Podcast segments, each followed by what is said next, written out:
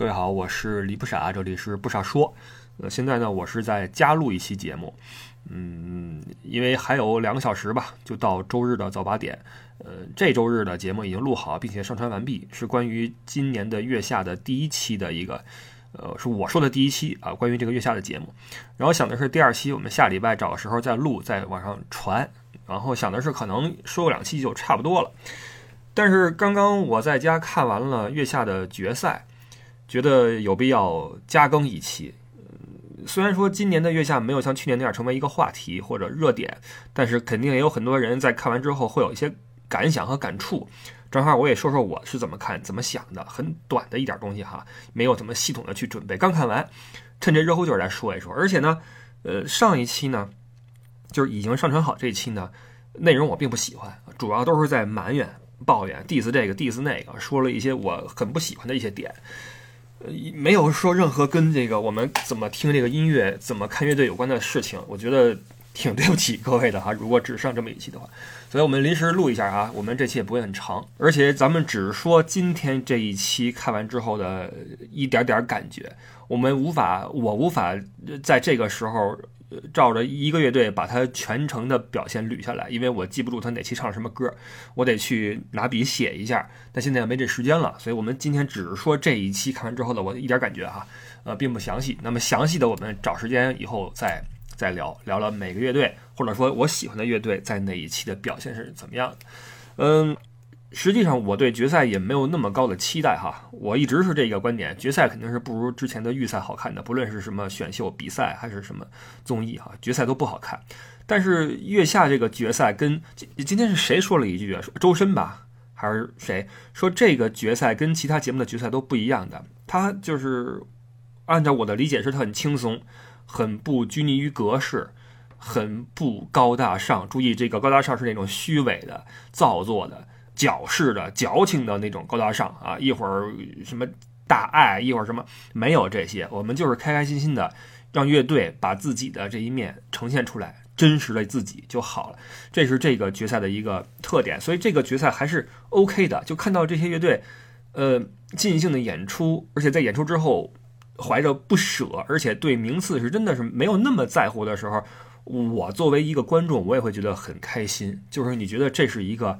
真正的就是我们在另外一个节目里总听说 love and peace，love and peace 什么 respect，在这个节目里，我觉得才真正的是 love and peace，才是真正的 respect。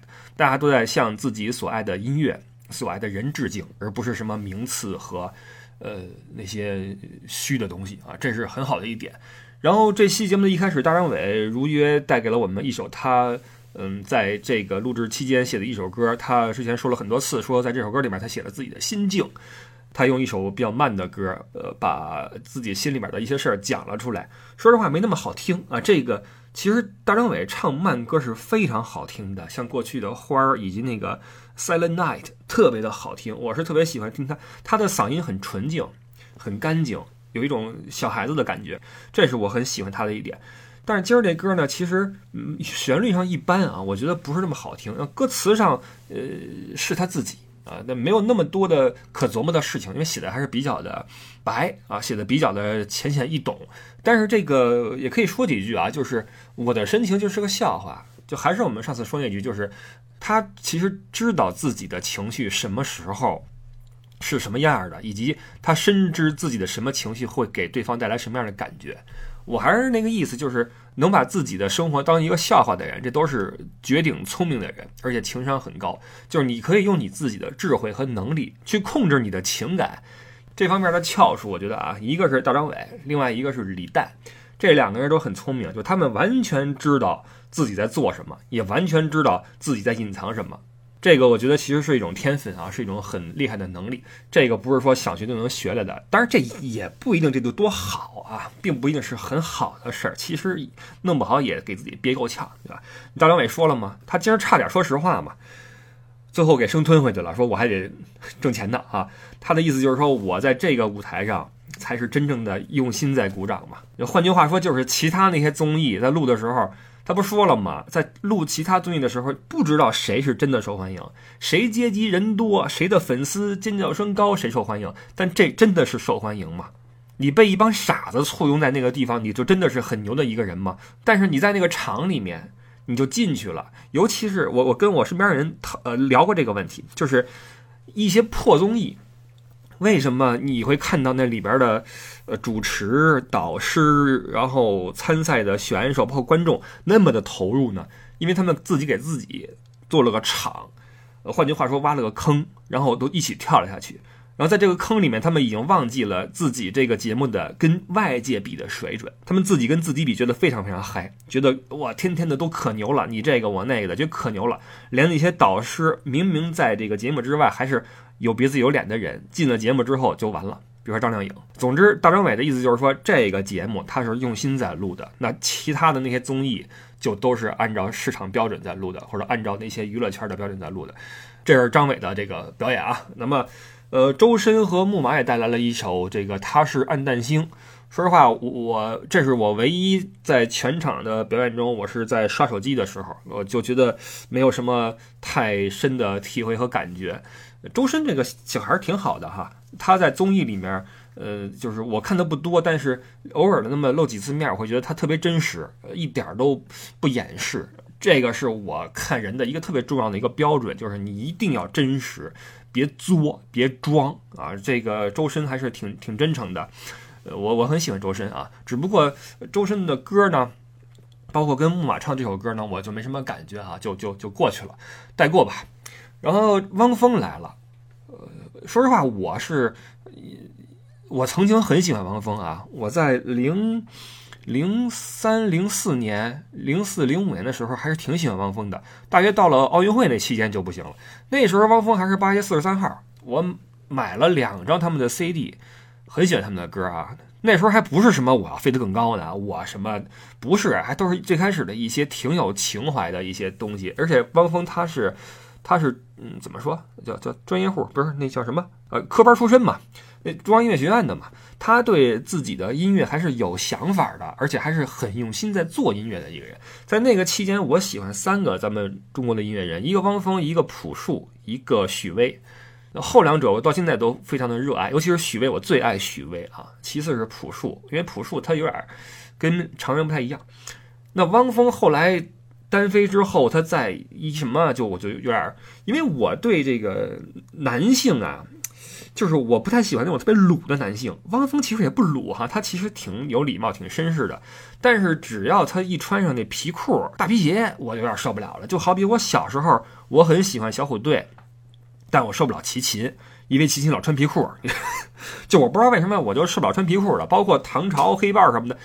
歌是行，但是这个我就有点，包括我闻见那个皮夹克那味儿啊，我都有点不舒服。我不知道为什么啊？难道上辈子我是我是动物吗？我是我是雕啊还是什么呀？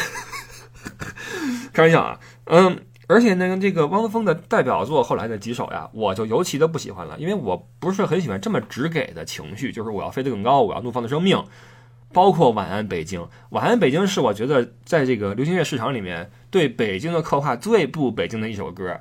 作为一个北京人，我觉得，我觉得唱出北京的灵魂的和那种温暖的，让人心里面听了有心碎的感觉的是何勇的《钟鼓楼》，太美了，太美了，我都无法平静的给你去复述这个歌词，我就不说这歌词了啊。那么还有一首歌是叫《北京北京》还是叫《北京》啊？是来自废墟乐队。唱的也还行，也比较的迷幻，也比较的能把这个都市的这种迷离唱出来。唯独这个汪峰，这个我觉得这个就特别的不北京。而且汪峰的后来的很多歌啊，怎么说呢，就大众化，就太大众化了。他真的是唱给，哎呀，这么说不好啊，就是他真的是唱给就是大众的啊，然后就会使得，嗯。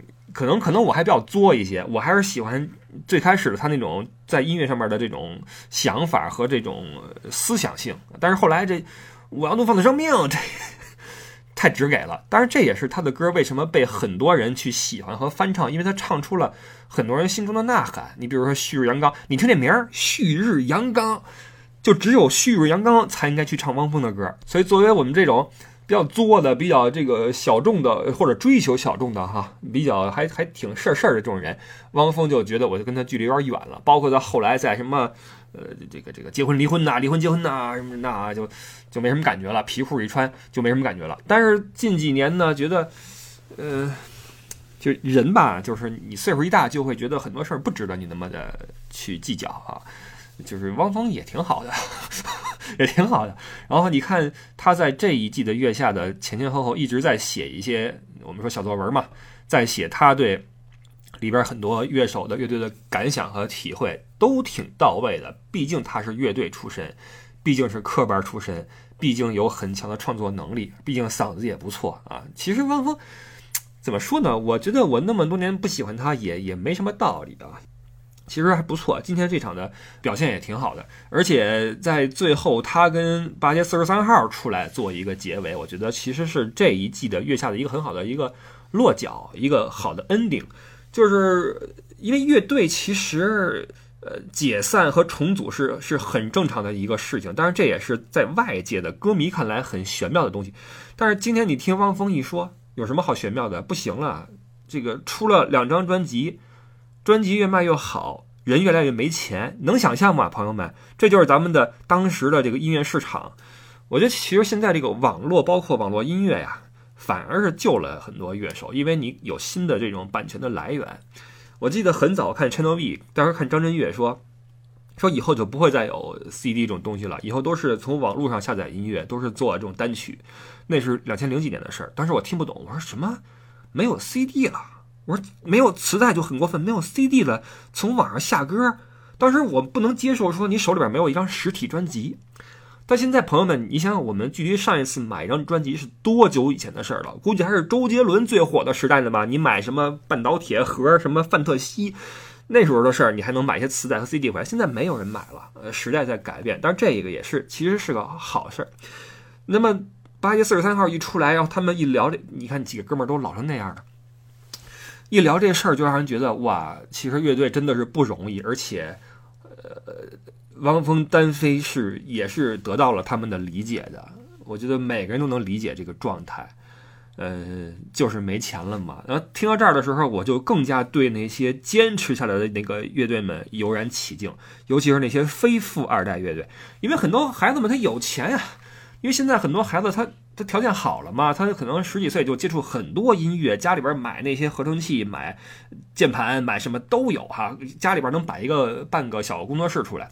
但当年那帮孩子们真的是就是，我看过一纪录片叫什么来着，《无业游民》，里面就记录了有一个是山东来的吧，哪来的一个孩子背一吉他扛一旗子，那旗子是什么旗子我忘了。来北京追寻音乐梦想，住在那个都不叫北京了，我那个都快河北了吧？那么一个小平房，然后白天就就吃点馒头，喝点水，然后拿着琴练琴，在北京待了半年一年，最后回去了，把旗子一卷又回去了，回老家了。很多人都是这样的。我们看到的任何一个领域的呃佼佼者，他的下面都是一个大的金字塔。你如果去细看这个金字塔他们的奋斗历程的话，是很艰辛、很辛苦的。所以到这个时候。就更加的对那些老乐队油然起敬，向李鹏致敬啊！李鹏老师傅啊，这个反光镜乐队这么多年，也是那时候从五道口玩出来的，真的不容易。呃，一个是没钱，然后还有一个让我有感触的是什么呢？就是我们在这一季的月下中会听到很多呃乐队讲自己分手和重组的故事，然后一问为什么不做了，说呃那个时候觉得状态不好。觉得不知道自己在干什么。你看周赛，刘宏伟说：“我们那时候欧洲巡演，演完一圈回来之后，觉得不知道自己在干什么，觉得没有意思了。这个在咱们外人看来可能觉得不可思议，就是怎么明明去欧洲巡演是一个好事儿啊，是个很牛的事儿，怎么你们回来之后还还不知道干什么了？这个我觉得正是大多数人所不能够体会的一点。就是我觉得这些乐队的人为什么他们招人喜欢？因为他们很赤诚。”他们是真的经营着心中所爱的那个东西，一个东西只有你爱它的时候，你才会恨它。你说是不是？不论是对事儿还是对人，只有你爱的时候，你才会恨。而我们大多数人都在重复着我们既不爱也不恨的一些手头的事情。我们每天做报表、做 PPT、写报告，然后伺候上司、照顾手下、带团队，然后做 program，这些是我们挣钱的营生。我们不爱它，所以我们也不恨它。但当你一个东西你真的去倾注你的心血，而你找不到出路或者开始迷茫的时候，你会发现你你不爱它了。当我看到这些乐队他们解体又重组，或者挣扎在解体的边缘的时候，我其实是很有感同身受的这种体会的。所以还是还是挺希望向这些乐队致敬的。我向所有的这种做着心中所爱的事儿的人，呃，致敬啊，都是好样的。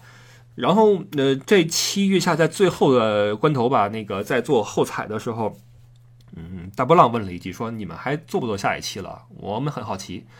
然后月下给了一个词出来，叫一期一会。我不知道各位想没想过，一期一会是什么意思？这个词儿实际上是日本茶道里面来的一个词，它不是中文那边的一个词，它是日本那边又传回来的。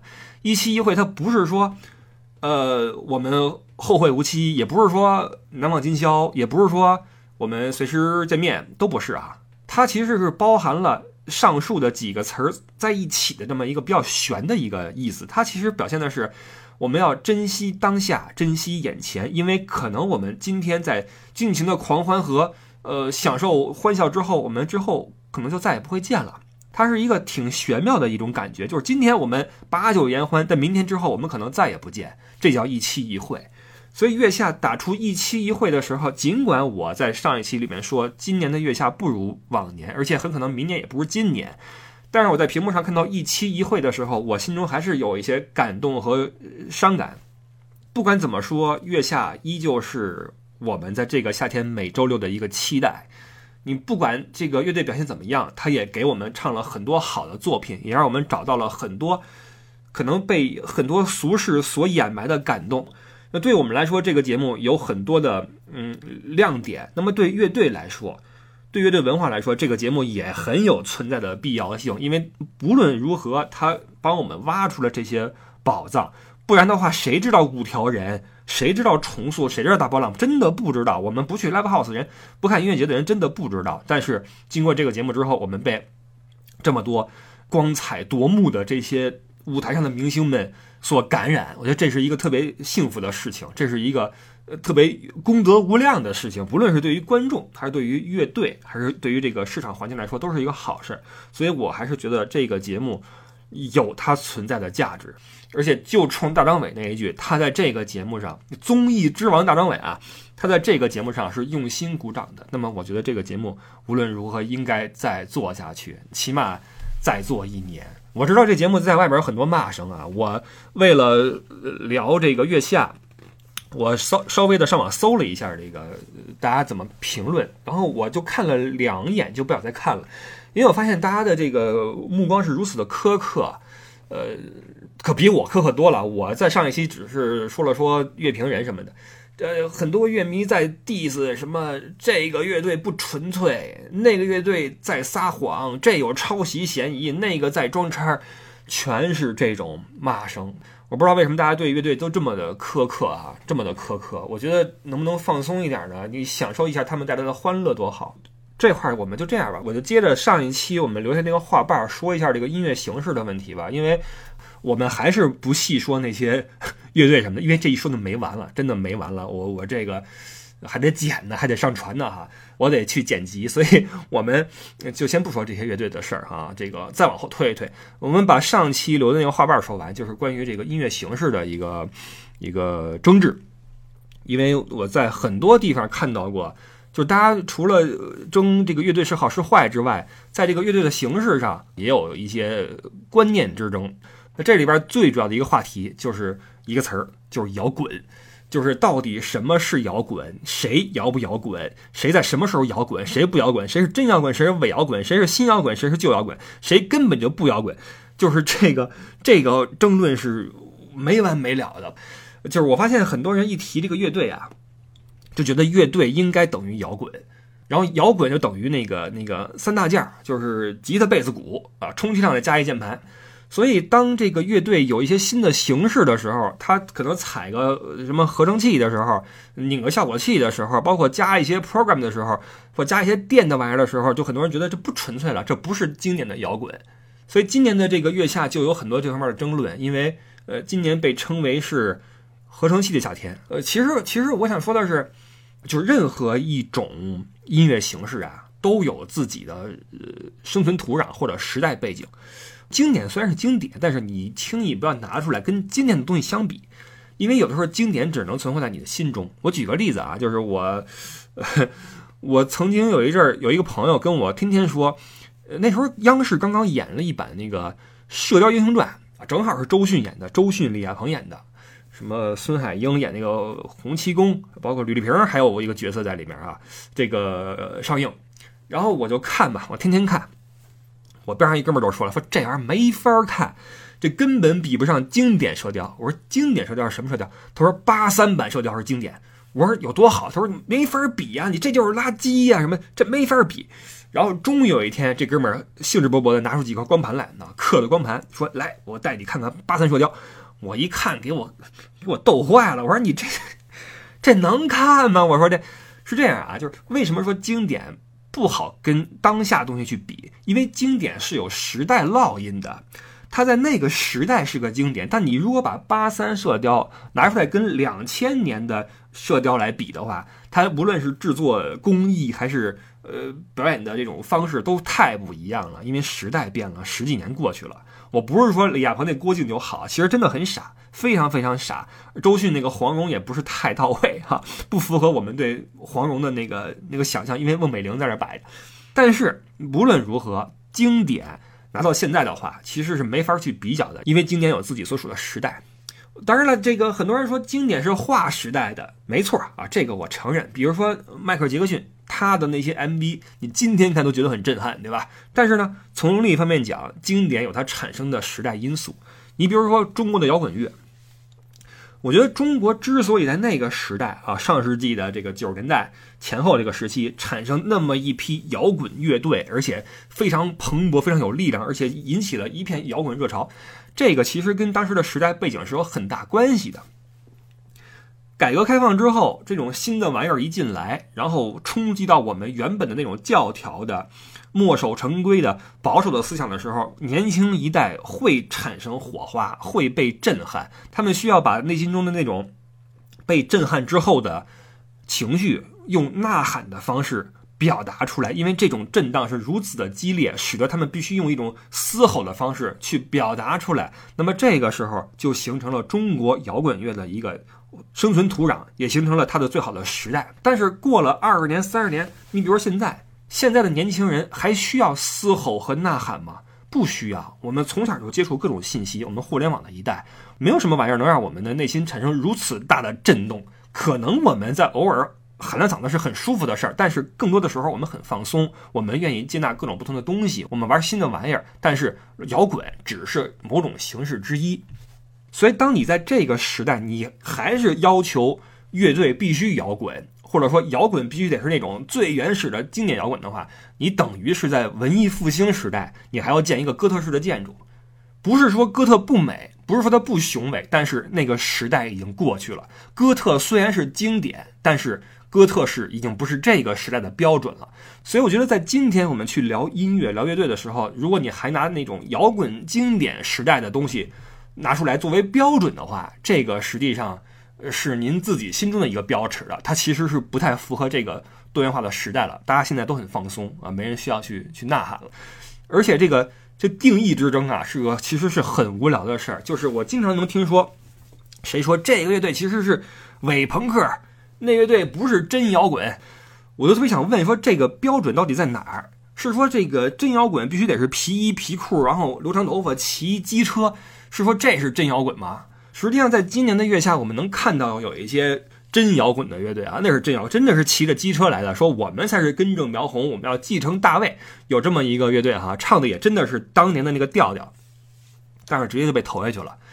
就是这个这个时代不是那么轻易的能够被那几嗓子所震慑到了啊。所以你再怎么看不惯合成器，对不起，合成器现在已经被应用到了这种呃，你不论是实验性的音乐还是流行乐，都开始用这种东西了。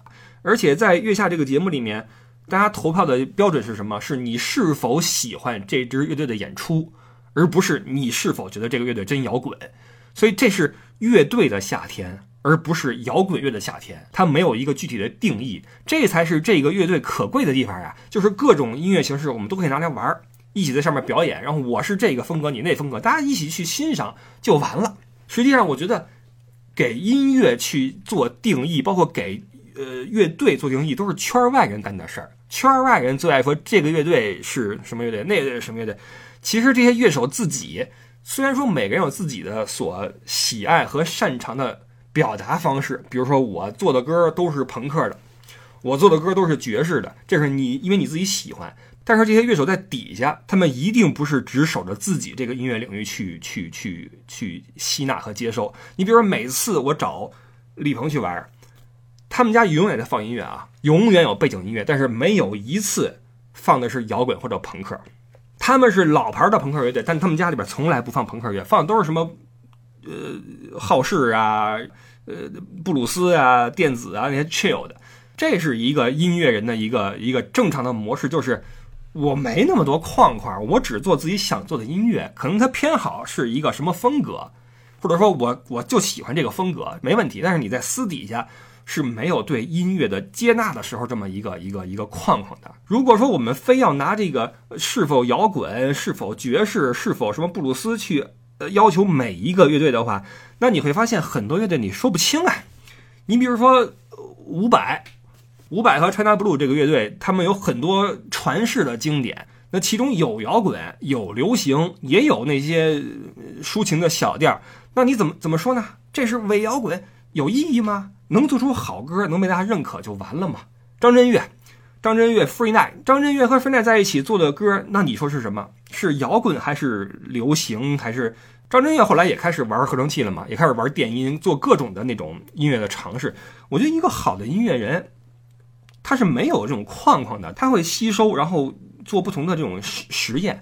包括我们看这次的月下也是，这个这个前几名的这些乐队，你说都是摇滚吗？可能木马是啊，招一赛的是，但是你说马赛克、达达、大波浪、五条人、重塑，你怎么去定义他们的？我觉得很难定义，对吧？尤其对于我们这种圈外汉来说，门外汉来说，说实话，我到现在都不知道摇滚的定义是什么。我我真的不知道，我只知道什么歌我喜欢，什么歌对我情绪，什么歌对我的路子，这就够了。我们看月下也好，我们去听歌也好，为的还不就是图一个自己舒服吗？当然了，你可以做一个呃乐队方面的原教旨主义者啊。你这个乐队，如果你号称是摇滚，你就必须得一直摇滚，否则的话你就不 real，我就不喜欢你。然后我听歌的话，我就只能听摇滚，只要不摇滚的话，再好听我也不听。你可以做一个这种原教旨主义者，没问题。但是我觉得大部分人还做是比较的遵从自己内心的吧。这是我在上期最后提的那个关于音乐形式的这个这一一个一个一个说法哈，这是我的我自己的看法啊，可能跟你想的不一样。但是没关系啊，这个大家各说各话嘛。OK，那么补的这期就说到这儿吧，我们下一期就开始聊这些乐队了，聊他们的这一路的表现。不会都说啊，很多乐队都不记得了。呃，月下已经结束了哈，还是感谢这个好节目。嗯，希望明年还有月下可看，因为能够找出来这么多用心做事儿的人不容易了。我之前说过一句，我说为什么我们大家喜欢看月下这个节目？因为这里面的人真诚。